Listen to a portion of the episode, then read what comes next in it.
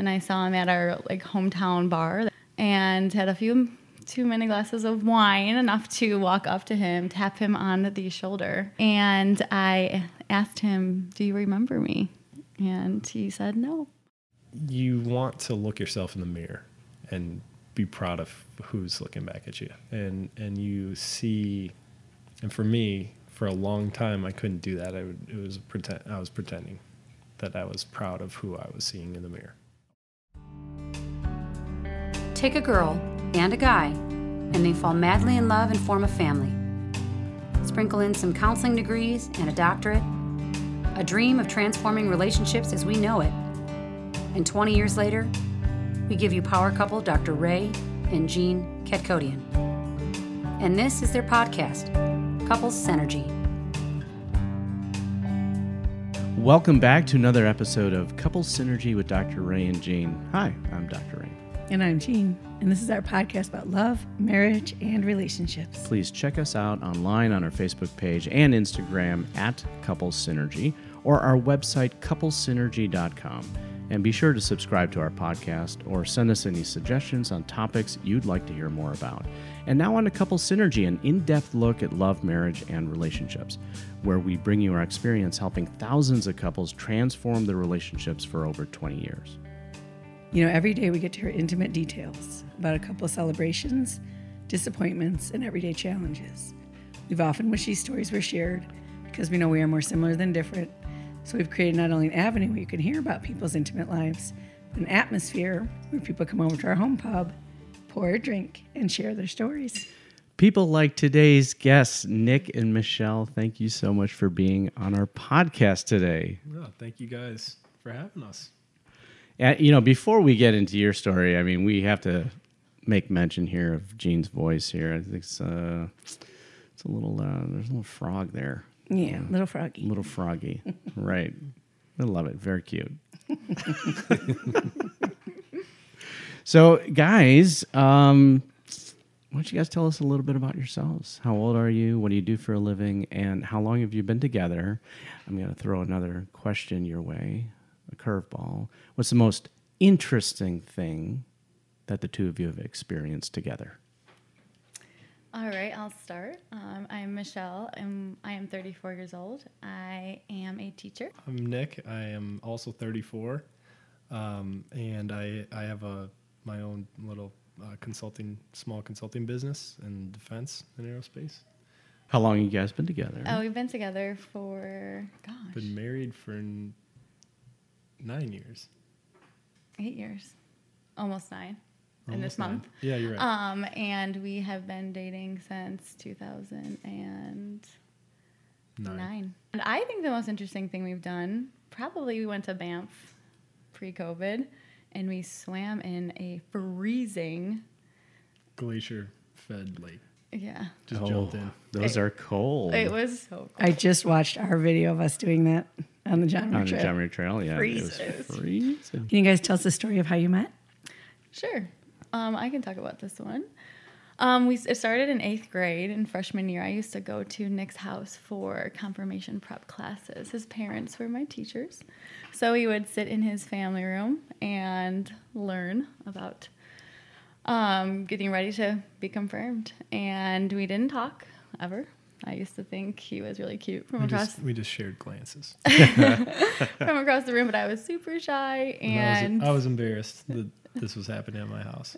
so we didn't end, end up actually speaking until um, 2009 right when i we saw each other um, i had just finished my degree i was starting to teach and we were in our hometown and nick was home from new orleans he was going to school down there and subbing and i saw him at our like hometown bar that pizza place that turned into bar at, at night and had a few too many glasses of wine, enough to walk up to him, tap him on the shoulder.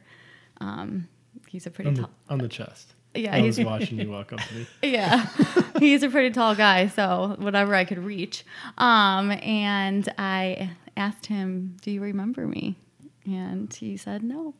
So but I saw I saw her I saw you walk in to the to the bar and we were both with a you know friends just it was the last night I was in town uh, before heading back down south, and like last hoorah, and saw you walk in, and, like, and you just walked walked right up to me.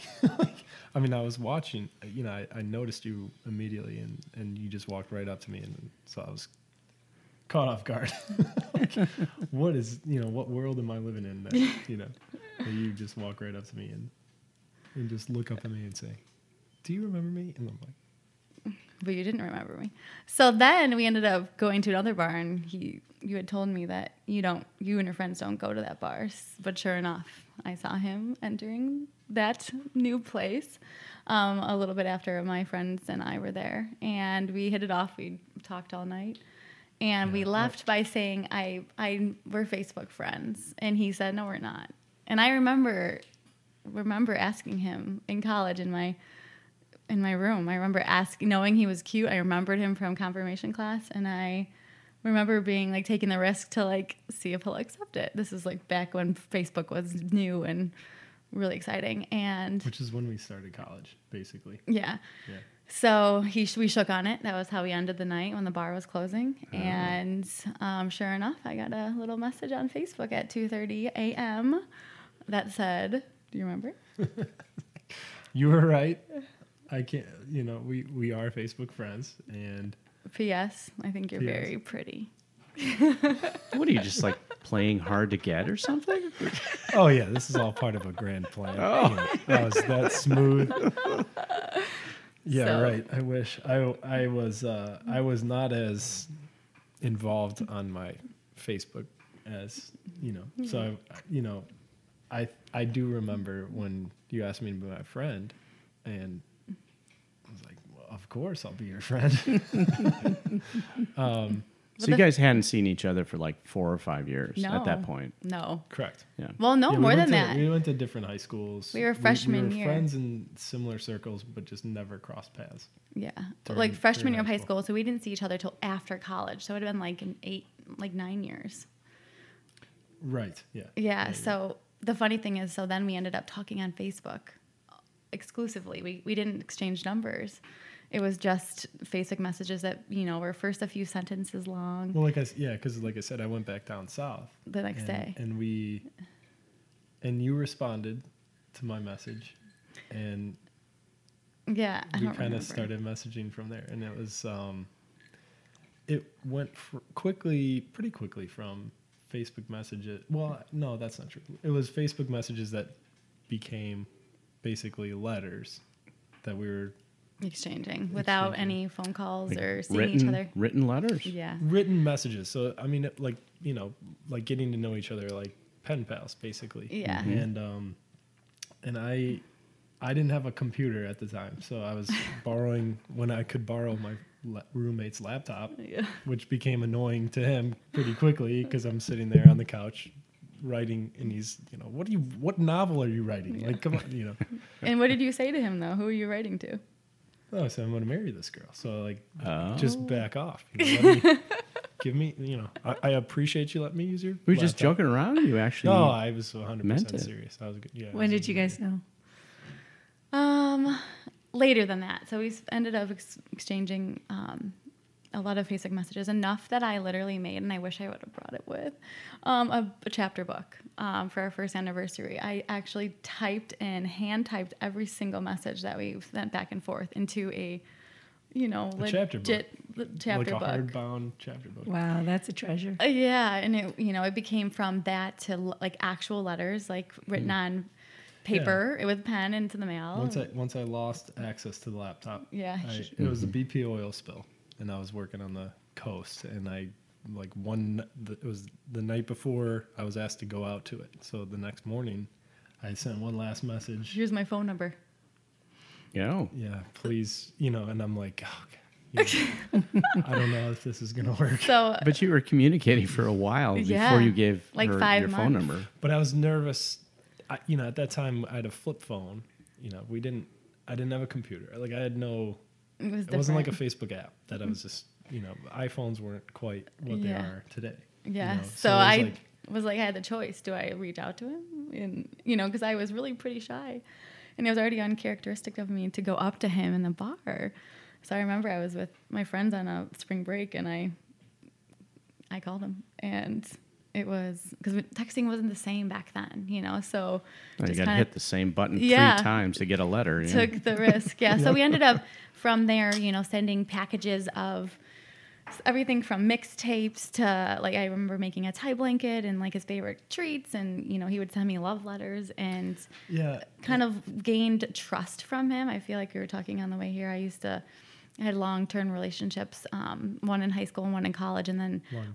long, I'm sorry, long term relationships. And we ended up, um, then I was dating like a lot of first dates because I just knew I wasn't, I needed to find the right type of guy that I could trust. And that wasn't in it for the reasons that they were in it for, you know? So it was a lot of first dates. And he was kind of kidding. He's like, yeah, a lot of first dates. A lot. well, yeah, yeah. You were you were dating hard. and so uh, you know just friends are friends i did a little dabbled on online and um, ended up i think the messaging is what allowed me to trust him because we were friends first and we established um, you know a, relationship quote unquote um, through messages and then th- we would be on the phone for hours a night and just Well, and, and it, it was intentional that we didn't, at least on my part, it was intentional I didn't give you my phone number because I knew it was going to be an extended period of time that we weren't going to be physically together. So I didn't want to, I didn't want to like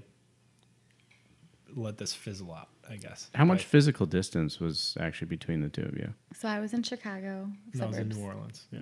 yeah Yeah, that's quite a distance. yeah. so then we ended up Yeah, north he- to south. Yeah. yeah so he ended up coming in town for a, a bachelor party and um, he was in a wedding and we went out to breakfast his plane got his, the plane didn't it was a bad storm in texas and he Mm-hmm. Yeah, it was the first. Yeah. we had our first date planned and he didn't come because he he couldn't My, yeah, I ended up, um, yeah, being stuck in Dallas because there's always like New Orleans to Dallas to Chicago was a typical layover, and and uh, I yeah, it was a, a storm that just sat on Dallas for half a day.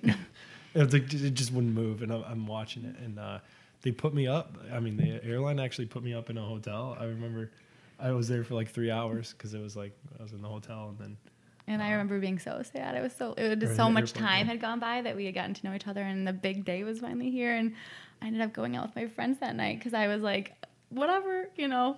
And so he showed up at my door. I think I slept for like three hours, and he was ready to go on a date. So we ended up going on a first date for breakfast Yeah, instead. to brunch. Yeah. Um, but anyways, we ended up, you know, he came back for an, the wedding a few weeks later. Um, we obviously saw each other not very often, but you were my guest. yeah. And he ended up, um, we and I ended up going to visit him a few times down in New Orleans, and that's when we we knew. We were just talking about the the night we went out to a fancy dinner, and I remember he ate tu- turtle soup. Um, things that we haven't talked about. was a very fancy place. It is very fancy. and we were sitting on his couch and we both just like that's when he told me he loved me um, but we both just every time we were together it was like we didn't have to be doing anything special which was uh I don't we were that that was a that was probably as big of a moment for me as asking you to marry me was telling you that I loved you. Like I, I- like I I rem, I mean I have the same I had the same feelings in you know in my stomach and my you know I was experiencing kind of the same thing when I. Were you kind of thinking about it beforehand? Yeah, it was. It was. It was. I. It was very similar to, you know, the preparation and then the delivery and everything. Of like what was going through your head? Oh man, I, like I felt like I was floating, um, and I was. I was nervous, um, but I also just. I don't know. I felt. I knew what we were sharing, so I, it wasn't nervous that you weren't gonna say it back or accept it. It was more nervous of just I want this to mean something very special and I want this to be delivered. It's a really important sure. part of that that bonding process, and the letter writing is awesome. Mm-hmm. You know, I think human beings are supposed to move more at that pace. Mm-hmm. You know, people move so fast. These days, you know. And that's nice. You guys had that that space. That kind of happened for us. Yeah, it was very quick. Yeah. Well, we we were friends first because, well, lots of Uh, yeah, and again, listen to our past podcast about our own story. But what was it about your partner that you fell in love with? Well, um, a few things. I mean, it was like like I said when I first saw Michelle walk in, I saw like I just saw into her eyes. Like I mean, it was like looking into the like space, like in stars. Like it was just there was just so much there. Yeah, mine was he just was like so thoughtful. Like some of the things I remember in the letters, like he would say, like you remind me of my aunts and my all the women that I look up to. Like you are that for me, and to me that was so impactful. The people that shaped him and raised him, and me being someone that was at that level, that was really really neat. Um, and just I, again, like Nick said, and again, it could have been the beginning of a relationship, right? The honeymoon phase and lust or whatever. But it's just like we were together, and it wasn't often because we were long distance. But we would literally feel like we were floating, like we were high, like, and just to be to- like not, you know, to be doing anything crazy, just to be sitting together and like holding each other. It was just again, I wasn't into drugs or anything, but I felt like that was the closest thing to being high um, with another person. And I felt like that was something I'd never felt before. Um, and just knowing his um, relationship with his sisters and his family, and just having, you know, really strong morals with um, allowing family to be important to him, I felt like that was something that I wanted for for my own family, you know, in terms of raising my own my own children one day. So a lot of things that those first dates didn't have. So So, what happens next? so we ended up so we were we met the beginning of Jul- or January um, and he ended up Right. being um, just pen pals on Facebook until about March or May and then he ended up coming home in June um, for the weddings and he ended up moving home in November so I remember I flew out there um, he arrived when I arrived he picked me up with a potted plant so not they ran out of actual flowers so he brought a potted Potted flower. for me, which had to stay there. Um, The and gift that keeps on giving. I know, Yeah. right? It was actually cute now. I'd actually prefer it, but it was Well, funny because I think I had to yeah. fly home or something, and it was like, oh, thank you. So he ended up in November. He moved home, and at that time he was gonna go to um, pursue law school. So he was studying for the LSAT, living at his parents' house, and we ended up moving in together that next summer. So you were living in Chicago. I was living in the city. So um, then we obviously were together, um, living there, and you know, I don't remember. Ex- the, oh yeah, in, in May of the next following year, we lived together for a year, and had some rocky up and downs with our relationship at point. Um, and we ended up getting engaged the next May. So that was pretty much what happened. What were some of the rocky moments in your relationship at that point? Well, we were, yeah. Since since I moved home, um, we had, you know, I, I mean, we were we were passionate, but so passionate on the ups and downs. I mean, it was like we we would have like some large disagreements before I moved home. Um, like they, my friends from college, um, all booked, you know, like a last minute trip and I was like, well, this is you know kind of my last chance before I move home. I'm, I'm I'll go with them, and we went out to Las Vegas, and and ultimately there was uh you know there was infidelity, and and you know I struggled with what to do, and eh, you know with how to deal with that. It wasn't an you know it wasn't like a, a, a premeditated thing, and what I ended up doing was deciding that it's something that just should be buried. And you know we're not married we're dating. And we would fight about those types of things. Like we were watching a movie and he was saying one of the actresses was hot, and I felt I just didn't feel it was appropriate, and we f- were fighting about that. And that's when we were living together, and he's he was kind of arguing with me about it being okay to to view other women in that way, and may I would be I was being insecure, and then out of nowhere he said he told me about what happened in Vegas, and it was a year before. Um, after we had developed a relationship, living together. Um, I mean, I remember exactly where I was. Like I can put myself back in that room.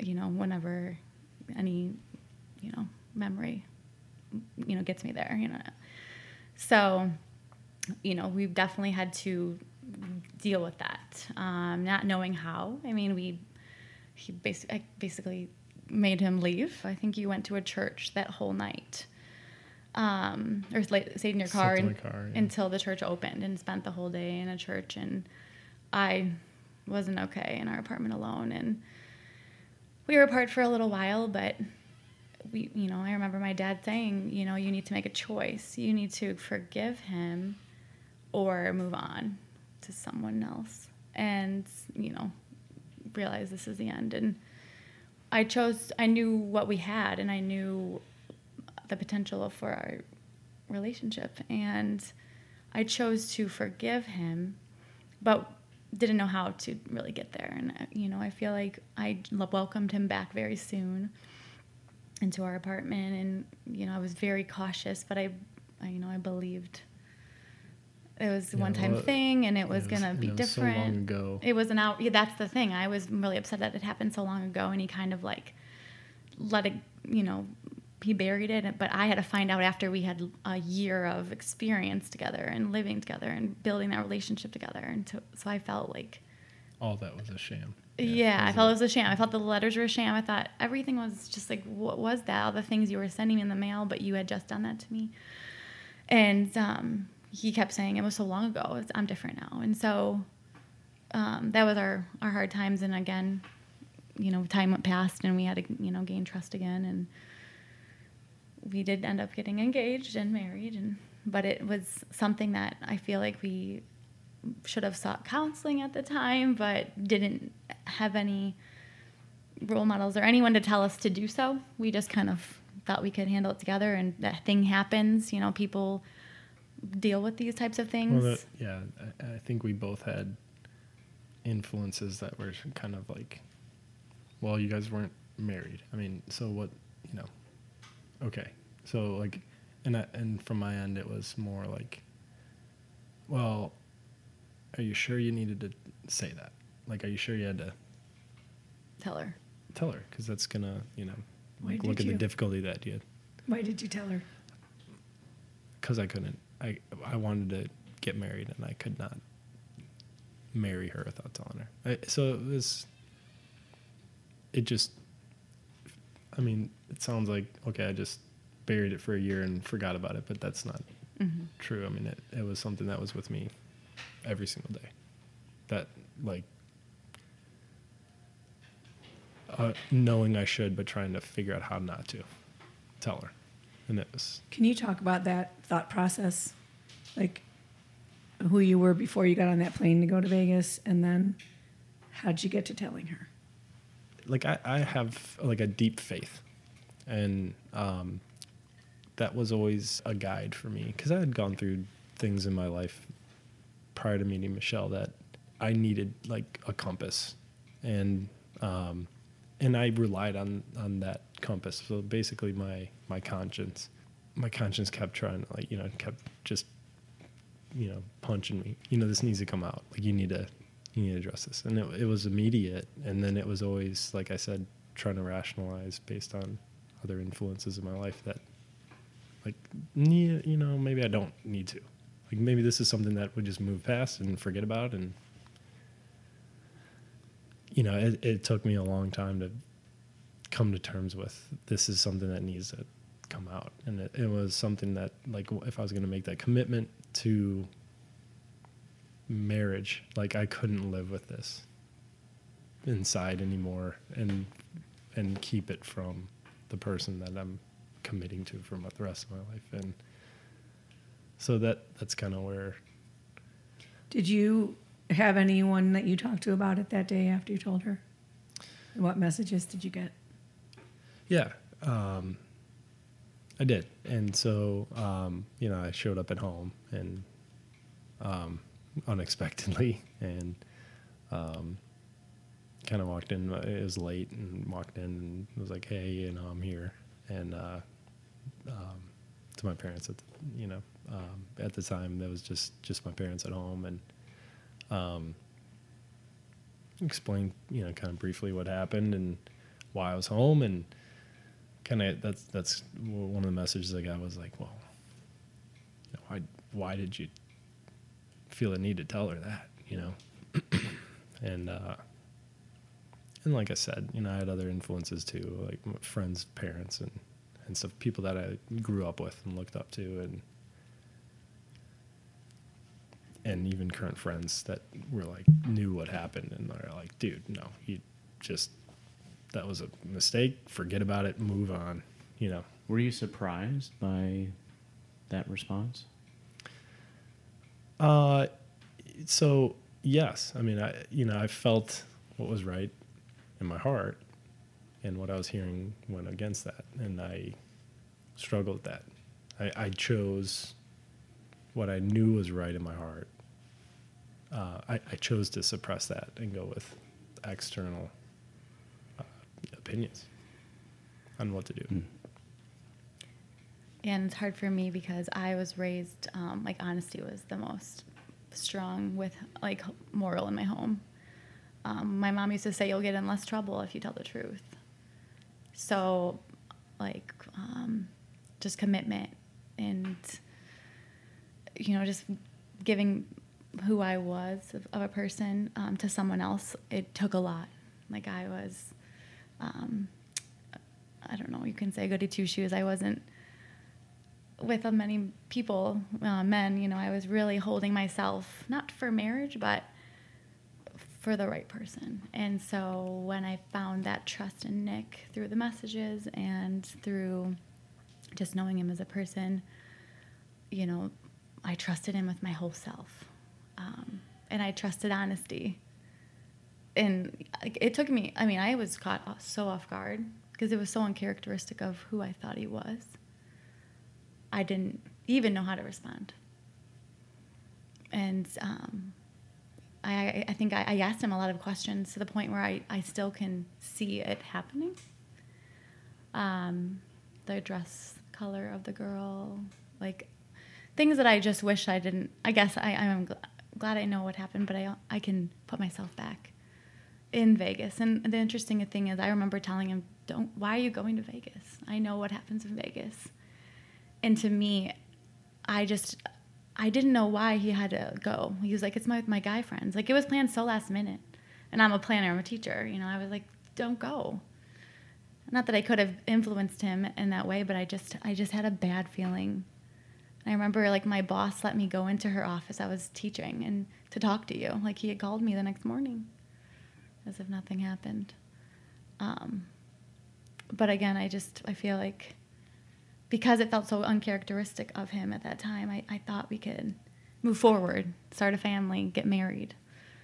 And I thought that if we got engaged and if we got married, that we would just forget about it and it would go away. But I feel like it kept coming up. You know, there were things that even in our marriage, that would come up.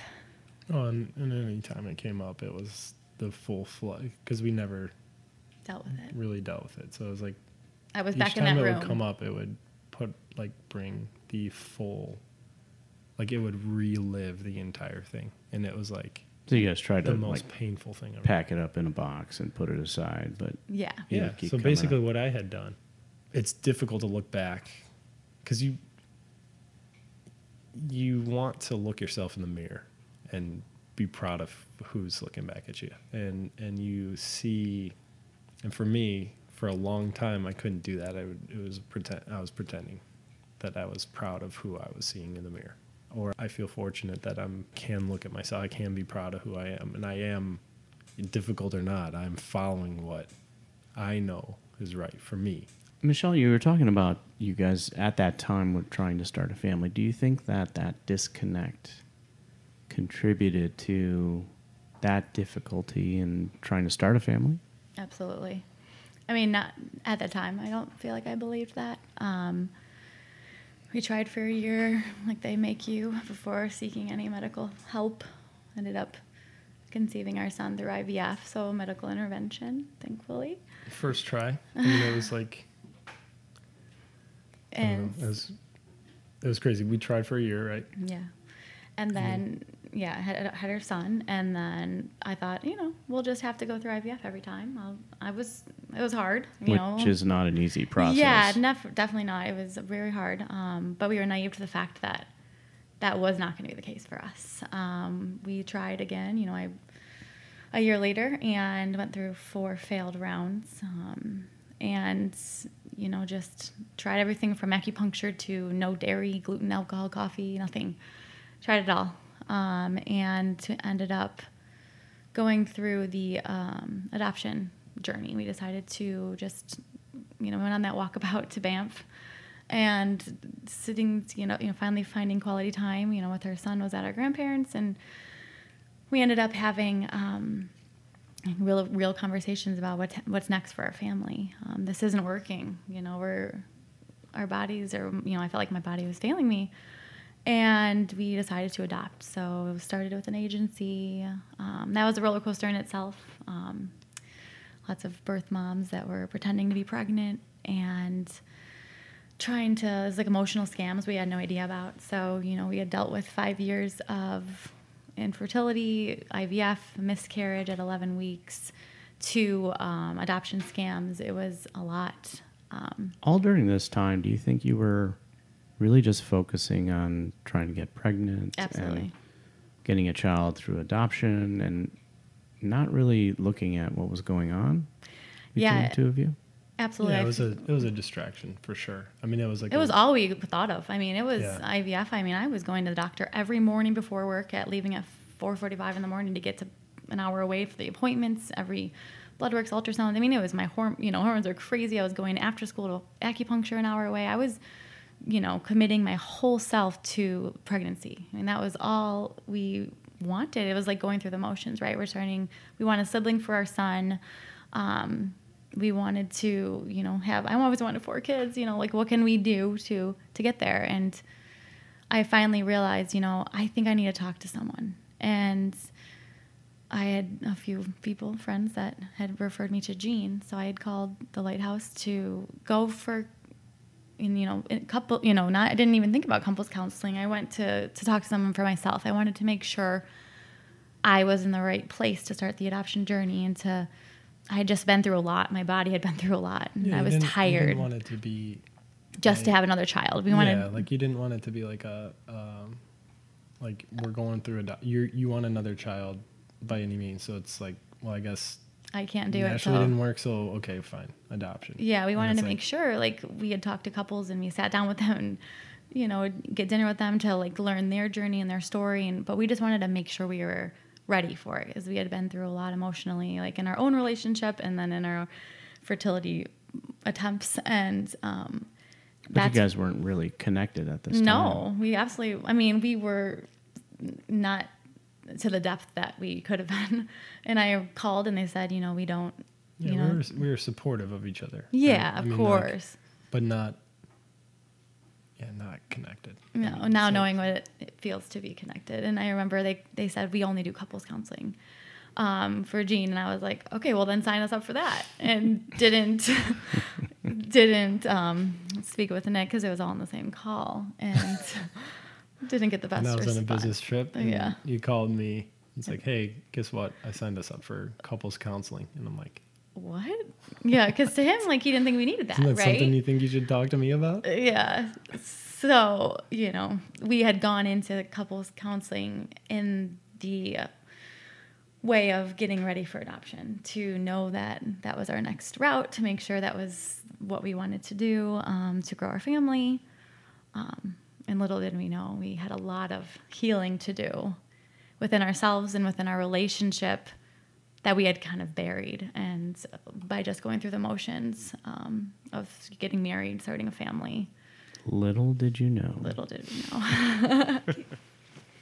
So we just took a really brief break, and I just wanted to say that, you know, Nick and Michelle are sharing from a really intimate, deep place after doing a lot of good work, and it really highlights the way that we want to work with people full healing, not not band-aid stuff.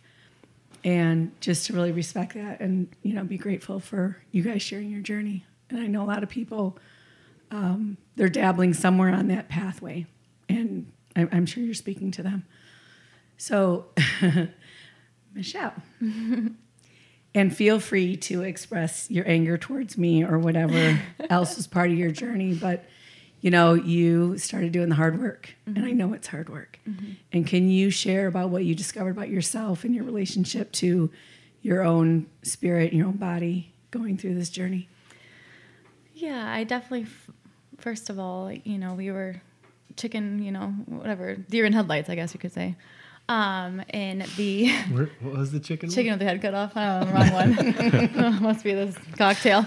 Um, Chicken and headlights. it works. Um, you know, our first counseling se- session, it was, you know, I feel like we were just like vomiting words, like we're dealing with this, but we want to adopt, and you know, we just didn't even know what we needed at that time, and then we'd work with, you know, I'd work with Jean individually, and we'd do some couples therapy with Dr. A and Jean, and it was hard. I mean, I used to, you know, say, Jean, so you know, she hates me, and I just am so I hate feeling this way from counseling, and other days I'd be like so relieved to, to share things that I hadn't talked to anyone about. And it was just something that I think we needed so bad we didn't know we needed, you know, and I learned I didn't know I was I knew I was like a nervous person, but I had no idea like my anxiety was as high as it was. Like I remember some breathing exercises and it was like how many breaths in a minute and I was like way at the high level of that.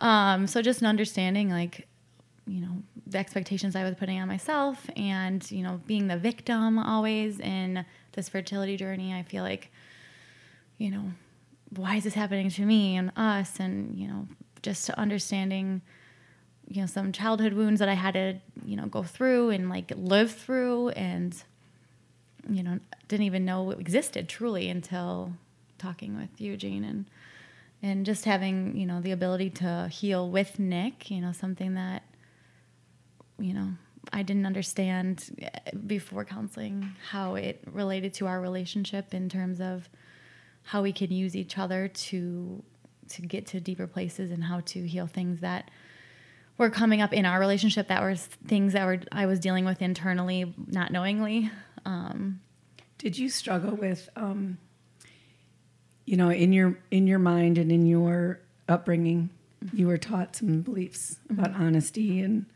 chastity and those kind of things, and then the disconnect between really believing that and then feeling in your body like why is this bothering me and other people don't get upset by that and Yeah, I, I just again because I would second guess myself then too, you know, and knowing the other people were fine with it, people that I really good friends, you know, and uh, adults that were older than me that I looked up to, but I just, I just, I knew that wasn't right, and not only from my upbringing, I just knew, I just knew in my heart that I just, I didn't feel that respected women and myself. And um, I just knew there was a, another way. You know, there was other ways to show that. Um, I don't know. I mean, again, it was an internal struggle, but I, again, I felt strong to that belief. I, I held strong to it to the point where I had said, you know, do we stay together? Because to me, I can't do this. Like, I can't let that moral go. Something that I felt very strongly since I've been young to the decisions that I've made and didn't make, you know, my whole um, childhood. you know, like it, it hurt and it was t- scary to go through and, you know, bury yourself and explain or like, and kind of allow your flaws or your choices to be seen. And, but I think there's also a sense of relief of like knowing this is right. Like, this is what I, this is what I've, you know, Like inside validation. have been, mm-hmm. what I've, this is what, Validation, yeah. yeah, exactly. Mm-hmm. Validation of what like I thought was supposed to happen, but I was rationalizing to away. So it was it was worth the pain to get to that. Can you guys talk about physiologically what did it feel like in your bodies when you were going against your heart and your spirit?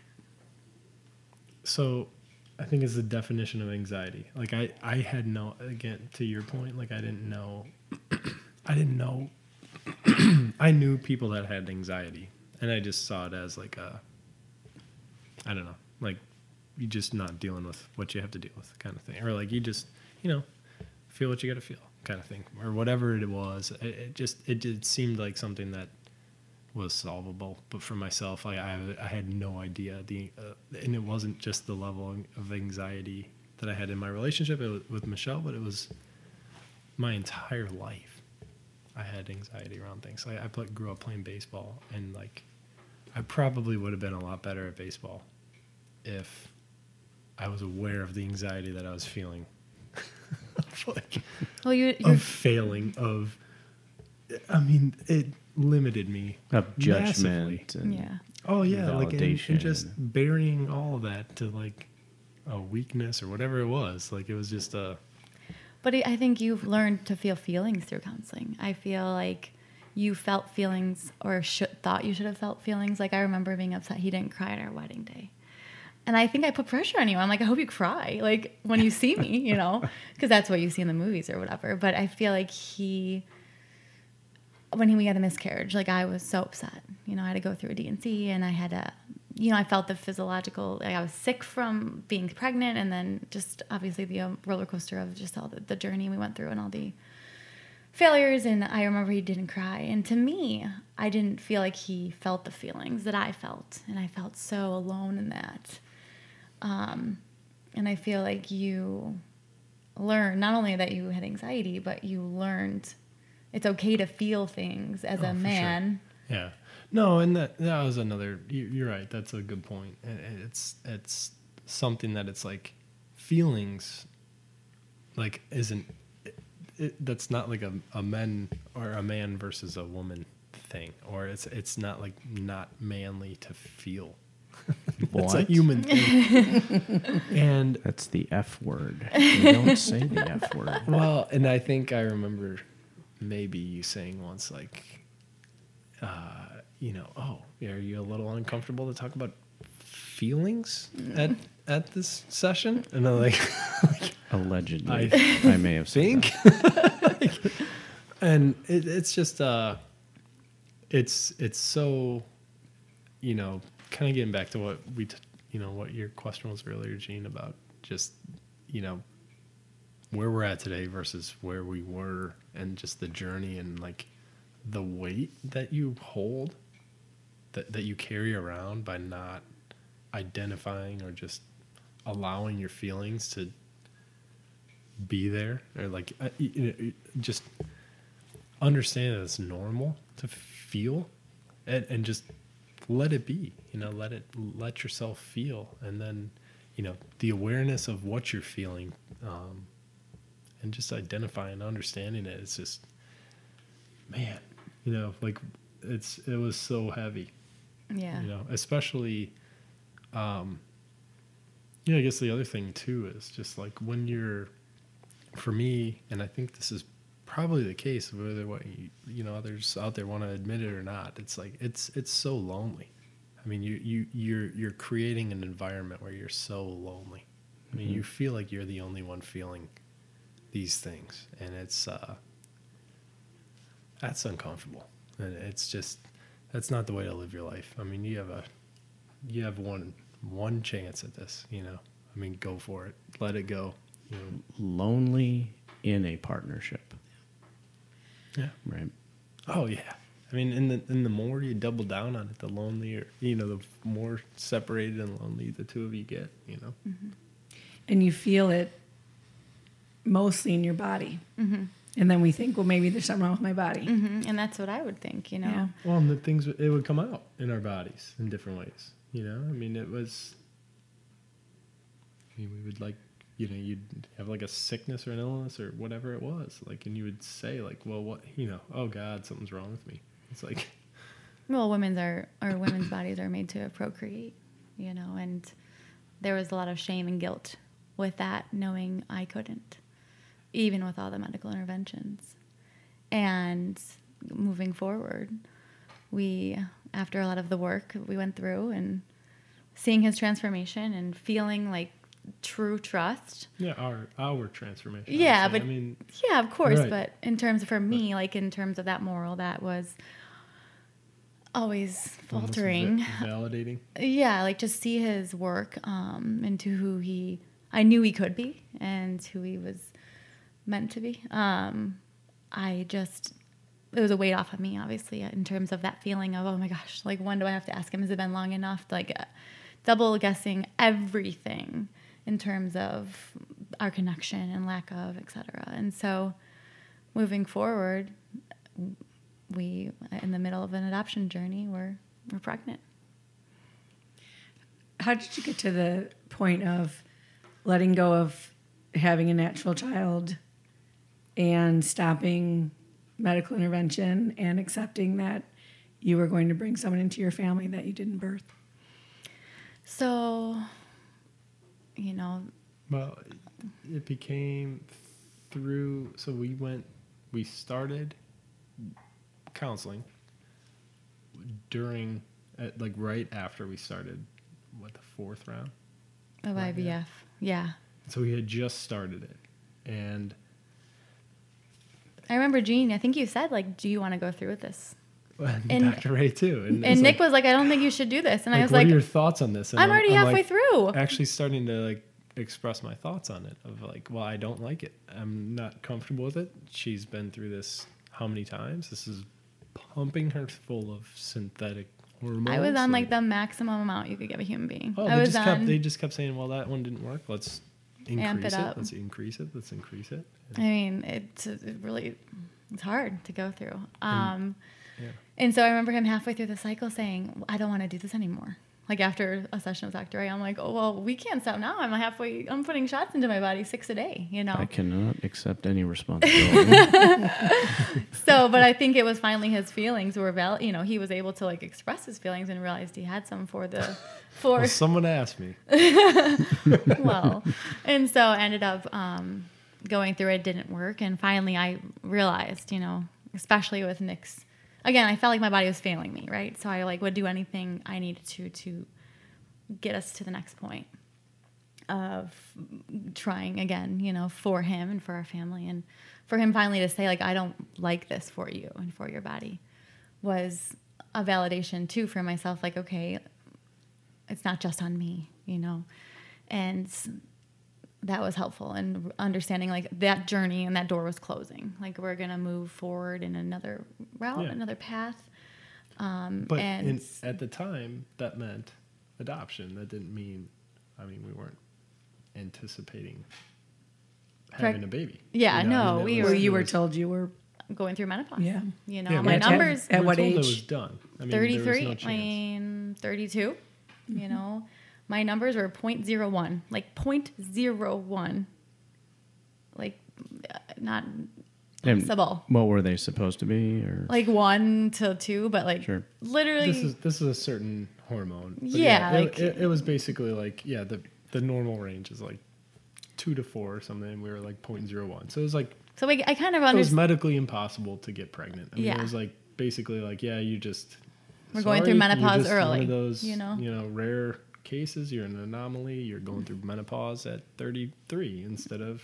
you know yeah when you should be. And and it was so like, I okay, started to accept that. I mean, to the point where we decided to look up other avenues, and we wanted more children. And again, we didn't want to just rush into adoption. We wanted to sit down with other couples and really learn about the progression of what this would look like for us. And we wanted to make sure it wasn't just like, oh, I can't get pregnant, I want to adopt. We wanted to be sure, you know, sure it was right for us. Um, and again, I feel like we knew that was our plan. We didn't know the roller coaster it would that would come along with it in terms of that being an entirely different type of emotional pain, understanding, you know, a birth mom's feelings and Oh, being scammed. Being they're- they're scammed. emotional scammers that aren't in it for anything other than just the thrill of scamming. Like we would Facebook, we would like FaceTime other people, like literally see them. Yeah, it was really strange. and they, you know, Multiple times. we met with them I in mean, pub uh, person. And and this is this is something that we,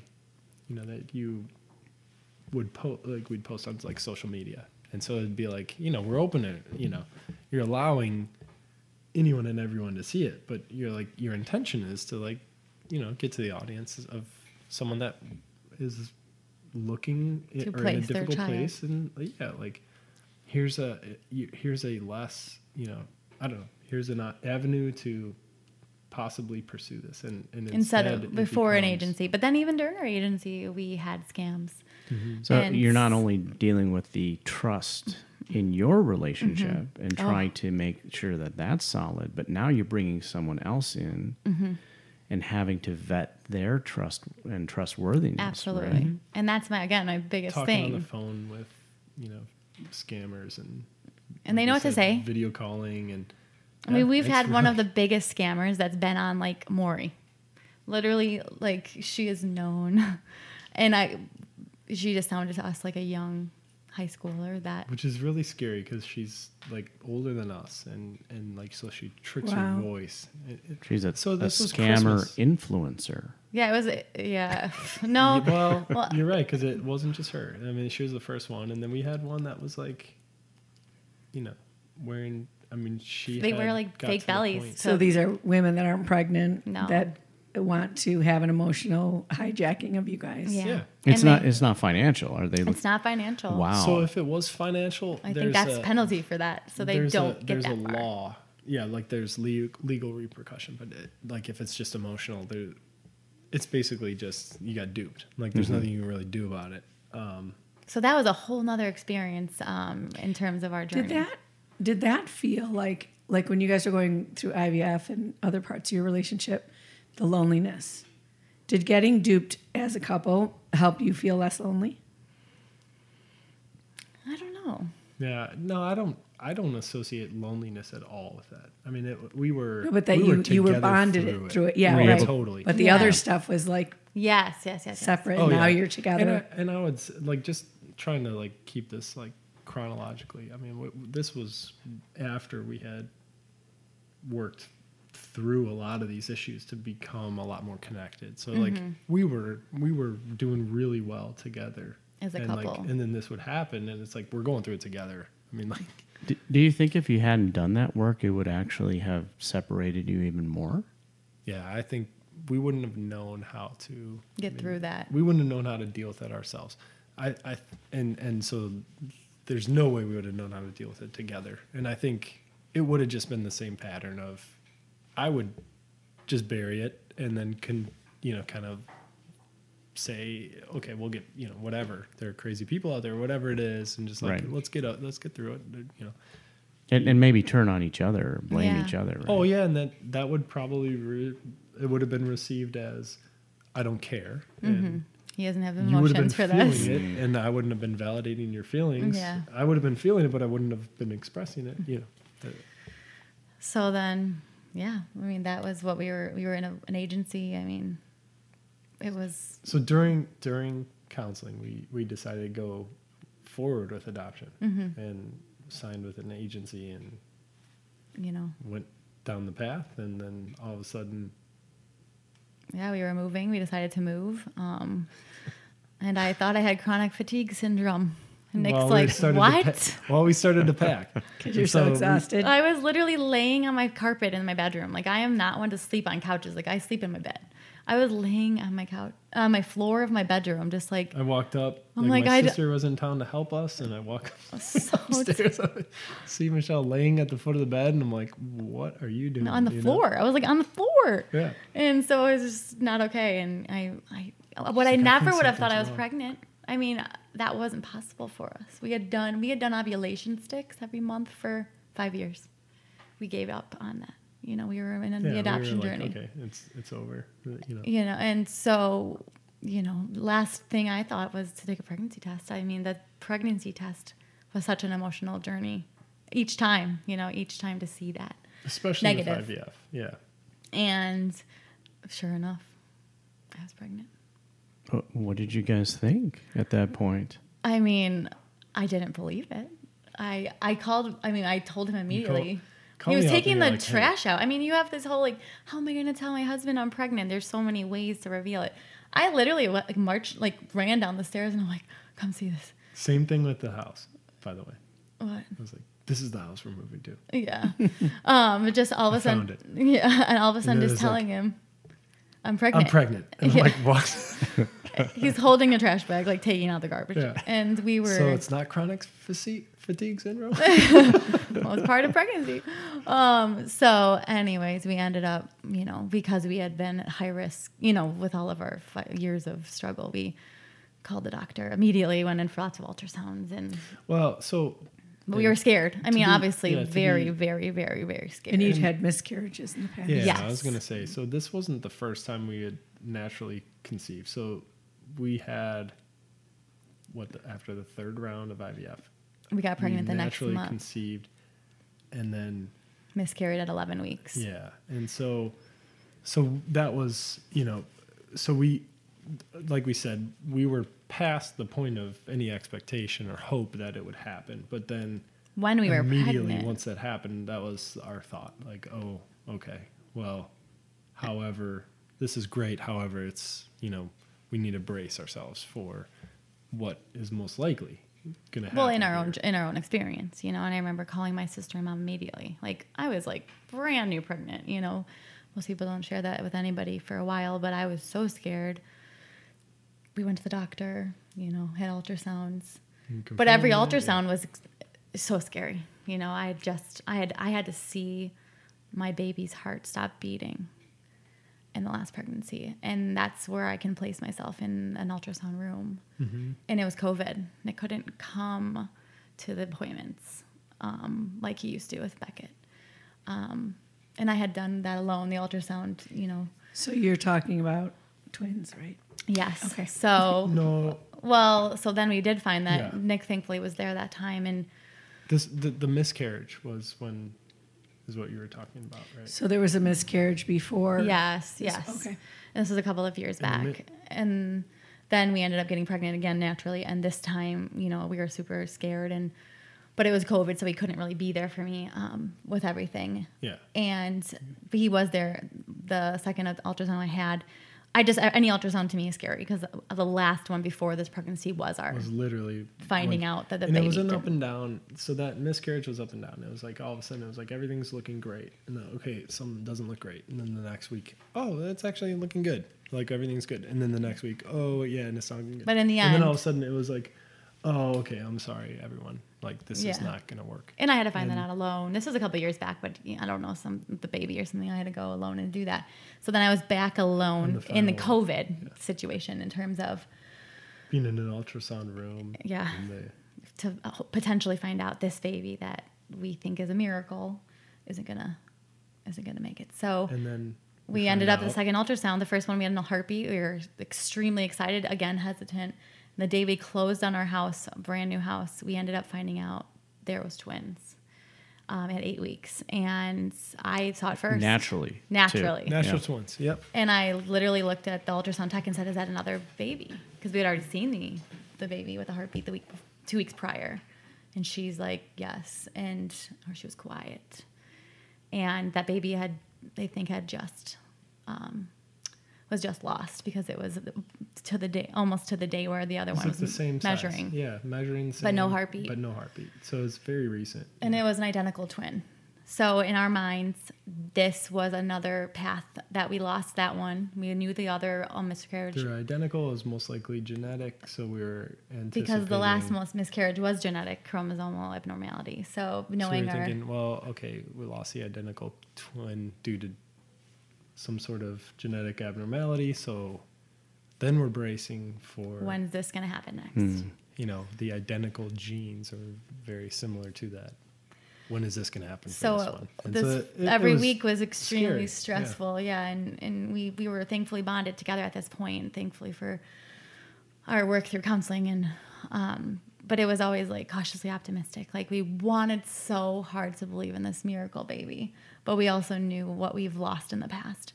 But every week, you know, one week you know, then they tell us at 10 weeks that the baby had extremely thick neck, bowed limbs, you know, that most likely had severe special needs. So then we were bracing with, So then we went to the high risk doctor. yeah, I have a sister with special needs. So, you know, it's genetic passed down, you know, what is this? And it was, we went to a genetic high risk, yeah, doctor. And, you know, it was just like, again, another uh, type of emotional roller coaster of of pregnancy. You know, first it's you know the IVF journey, then it's the adoption roller coaster, and then it's this natural baby roller coaster. And I saw I came to Eugene. I hadn't seen you in a while with COVID and everything, and I remember you hugged me for so long. I hadn't hugged anybody forever. Yeah. Not even my Well, own mom. should, and we should also say too, we'll we'll always remember when we, well, like where we were, what we were. When we you know, told you guys When we told you, they were pregnant. like that we were naturally pregnant, and uh, so this was before we knew about the twin or anything, but it was yeah, special. But we Yeah. feel once like we once we had kind of, and to be honest, this was when we had kind of graduated Mm-hmm. from. I mean, it was to the point where we were like, okay, we we've got the tools, we've got, you know, what we, And COVID, kind but- of dealt with what we need to to be. No, I mean yeah, So you guys were there. Yeah. yeah. to know, you know, to be able to You continue growing indi- individually as a couple. yeah move up, like move past. Like we can handle this on our own, and it was like at that point, which was just so Uh, yeah. beautiful and fitting. of, hey, by the way, guess what? So yeah, and you know we we have So- welcomed our baby girl. I mean, she is so so she's here. the high risk, all that ups and downs and, And- everything else, and now we have a yeah, like she was born February 25th, and she's Three and a half perfect. months. We're on our first date right now at our your podcast. She's absolutely perfect. Yeah. And so, um, you know, it it was a yeah, it wasn't without its ups and downs and and anxiety ridden moments, but like we, you know, not only have the tools to deal with that individually, but together as well. Like, and I mean, no matter what happened, like no matter what happens, we know like we've got each other and yeah, We'll- it's we'll definitely different now. anything. Like our foundation yeah.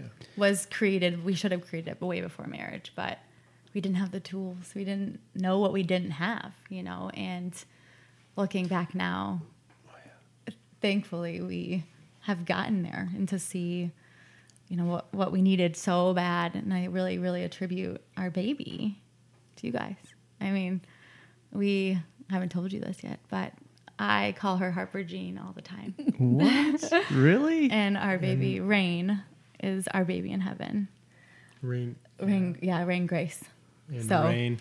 Wow. That's that's an honor of Ray as a oh my gosh. This is the first time we're hearing this. So we really are so thankful for finding you guys. I mean, it, it was crazy the, the intervention of, you know, I thought I needed counseling myself and signing Nick up without his approval and doing the hard work. And, um, you know, it was not easy uh, to go through what we needed to fix within ourselves and what we needed to fix within our relationship and, you know, understanding the continued path of what we need to continue to work on. And but you know we have a testament a true miracle baby that we can look at now to, it validates the work and the hard you know the hardships that we'd gone through you know that infertility got us here. And it's crazy to think like i was feeling like a victim for so long. Why me? It's not fair life's not fair and that journey brought us to a way stronger marriage and a way stronger connection, a different view on life. And, you know, just Oh, we yeah. hope to pass that down to our children. You know, we see everything so differently. yeah. Life's life isn't supposed to be easy. Like Yeah. and and we almost like thanks to Eugene and, and Dr. Ray. I mean, that's honestly you've taught us to embrace. You taught us the right. You know, it's okay to embrace the difficulty and the and the and the and the struggle and and the because that's where growth happens and that's where you really you know that you know if if life's easy, and we were just talking about this. If life's easy at the you know at the end of it, wouldn't wouldn't it be scary to to realize like you kind of floated through, like you didn't really, you know, Dive deep. Yeah. Yeah. you know you didn't and, and if you weren't tested is it kind of is it almost feel like you were gypped you know like you kind of made it through but it's like oh no it's over I didn't get feel it? everything that I was supposed to. did i really go Right. through yeah Yeah. Yeah. So we are so thankful for everything that we've gone through, even though I wouldn't wish infertility on my best friend. You know, it, it was not easy. And I know people going through it now that I, I feel those feelings of hurt. You know, my friends and cousins and people that are going through the, the sadness and the failures. And I, I can feel that pain the loss the loss. I mean, it was lonely there too. But I'm still It's- so thankful that that was the journey. That was what allowed us to get where we are now. I mean, if it wasn't for that, I don't think we'd ever would have sought counseling for our for our marriage. Like we were doing fine. We thought we were okay. Um, just floating yeah, we would have through. modeled we would have modeled what we saw Yeah. we had to model and we would have like i said But again, just- kind of level Yeah. I, I- I just want to say that you know this is the first time that we are hearing all of this, right? and I am speechless. And for all, all of our listeners out there, they are not getting paid an endorsement at all whatsoever, and you know that's probably part of the reason why you guys really wanted to be on this podcast to give this message out there. Well, yeah, to to just kind of, you know, what you were saying earlier, Jean. I mean, this is something that we would, I wouldn't tell anyone uh, in my life. Uh, you know, like I mean, this is this isn't something I'm comfortable talking about or sharing, or like, you know, I mean, these are these are some of the things that are the, my biggest disappointments and, you know, my most, you know, shameful portions of my life like that I'm I would not want to bear out. However, look at where we've come That's how we feel. from doing that and and so There's so much that- more life to live this way. Yeah, and if that's if that helps one one person that's listening to this, it's worth any other any of the other uh, or you know worth the the discomfort in sharing that or, or whatever. I think when we met you, you could have powered a house by how much anxiety you guys had. and I just see the freedom and the peace. What would you say to your pre married selves? Uh, for me, it would be like follow your gut. I mean, just to like know what is right in your soul and your heart and stay with it, even if it's hard and if it's uh, a constant battle. trust like, yeah, Trust trust, your gut. I mean, and it's something I feel like as a mother, I trust, your my gut. conscience. Yeah. Yeah, and I hope I instill that in my children um, because I don't know. At the end of the day, that's what matters the most. I think. Yeah, listen, listen to your, listen to that inside of you, because it's, it won't, you won't, it won't steer you wrong. Even if it's, like in my mind before all of this, like my biggest fears, whatever they were, and it was mostly, I'd lose what I had. It's like, that's why I wasn't listening to myself, and so it's like, no matter what. I mean, even if I did, I mean, it's like you you can't live without listening to your and following what your what your heart's telling you. It's not the right way to go. I mean, it's it's just so rewarding to Be on the other side. yeah to actually listen to it and like know that you're being that you've got the integrity that's true to yourself. You're being true to yourself. So, last question What is it your partner does that you know they love you? You want me to go? You can go first. Well, this this might not sound like it's it's not like a cute little thing, but it's it's like Michelle holds me to the standard that she sees me at. Like she sees my potential and she holds me to that standard. And that is like I mean, that's that's something that is just that's true love. Like that's she she brings out the best in me and she holds me to that and it's might be difficult at times, but it's I couldn't ask for for more. I mean, that's that's that's amazing. I would say um, Nick knows like when I'm like having like a lot of anxiety or stressed about a lot of things, and he really uses the tools we've learned from counseling. Like he'll tell me like he'll hold my heart and put his hand on my chest and say, "Take deep breaths. You know, we need to meditate." Like he knows what I need and putting like my needs first. Like no matter what we're going through, like he will spend that time to give it to me at that that moment to help me remember like to ground myself and to get back to where we need to be to grow. And you know he gives me he's patient with me um and he's you know our communication is so much better. I feel like he, he takes it as an opportunity to like talk like what's wrong? Like how can we heal? How can i hold you? You know he'll hold me in the morning when he wakes up you know things that we just kind of were living in the home together like as roommates you know and he really even when we're stressed now he he finds the tools and takes time to to show me he's there no matter what. And that helps me know this was worth everything. All along. Nick and Michelle, this has been um, an honor for us to to see all this growth and to see where you guys are at, and we want to really thank you so much for being on our podcast today. thanks for having us You know, people have been sharing stories since the beginning of time to bond and heal and grow. We hope that by you guys sharing your story, it's enriched your lives and the lives of our listeners. We want to wholeheartedly thank all of you for joining us today and for listening to Couple Synergy. Our passion is in helping couples and people have happy and healthy relationships, and this podcast gives us a fun way of bringing our knowledge and expertise to you, our listeners. For all of you listening, please subscribe to our podcast and please leave us a review. If you have any questions, comments, or topic suggestions, please email us at contact at couplesynergy.com.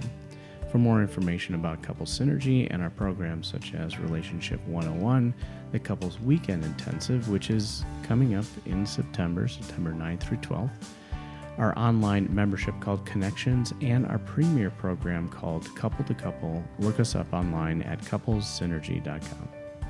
And if you know someone who could benefit from this episode, please download it and share it. And thank you for listening. Until next time, synergize your life and synergize your love. You have been listening to Couple Synergy with Dr. Ray and Jean Ketkodian. Couple Synergy was recorded, edited, and produced by Dr. Ray and Jean Ketkodian. Voiceover and music entitled Breathe and Let Go was recorded and composed by Gina Gonzalez.